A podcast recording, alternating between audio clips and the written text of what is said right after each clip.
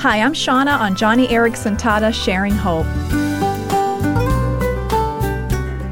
And Joni, you are such an inspiration. Are you ever tempted to complain? Oh, yes, I am, Shauna. And I'll tell you, I could complain about the way my voice sounds right now.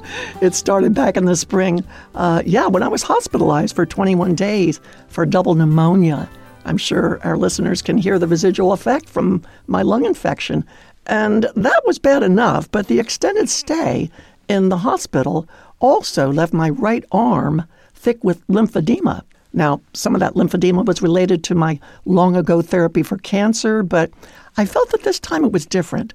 After my lungs cleared, I was sent home from the hospital, but I also had a big, bulkier arm that was hard to lift. But then, in late summer, I developed a second respiratory infection, much worse than the first. And during another lengthy hospital stay, I noticed more problems with my right arm. The doctors, however, stayed focused on the more life threatening issue with my lungs. And when that infection cleared and I was ready to be released, it was obvious my arm had suffered more damage. What few muscles I used to use to feed myself, they were gone. Even with my hand splint, I could not lift the spoon to my mouth.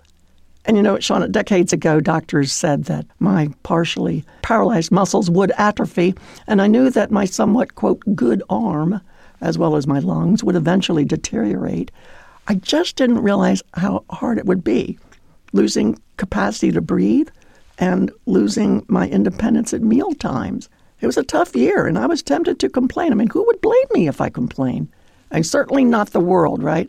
It's natural for people of the world to expect an old lady in a wheelchair like me to grumble over her losses. But followers of Jesus Christ should expect more from me much more. So let, let me just share a few brief words about complaining.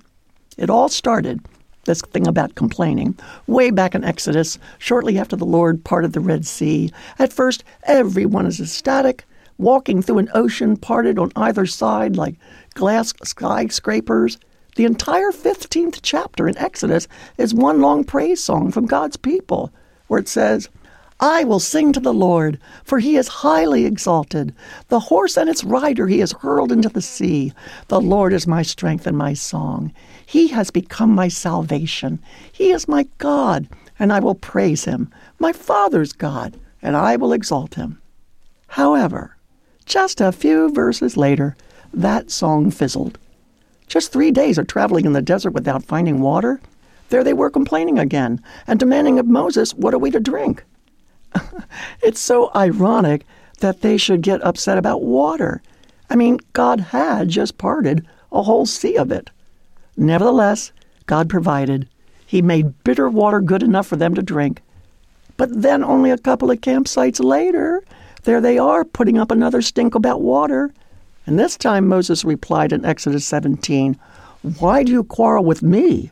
Why do you put the Lord to the test? And there's the problem with complaining. Every time we grumble about things not going our way, we're putting the Lord to the test. We're saying that we don't like his timing.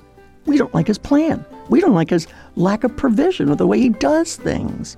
So if we think complaining is not that big of a deal, the Bible says otherwise. And friend, this week we're going to be looking at ways that we can rise above that spirit of complaining. Yep, when it comes to grumbling, I'm going to be sharing a lot of hope this week.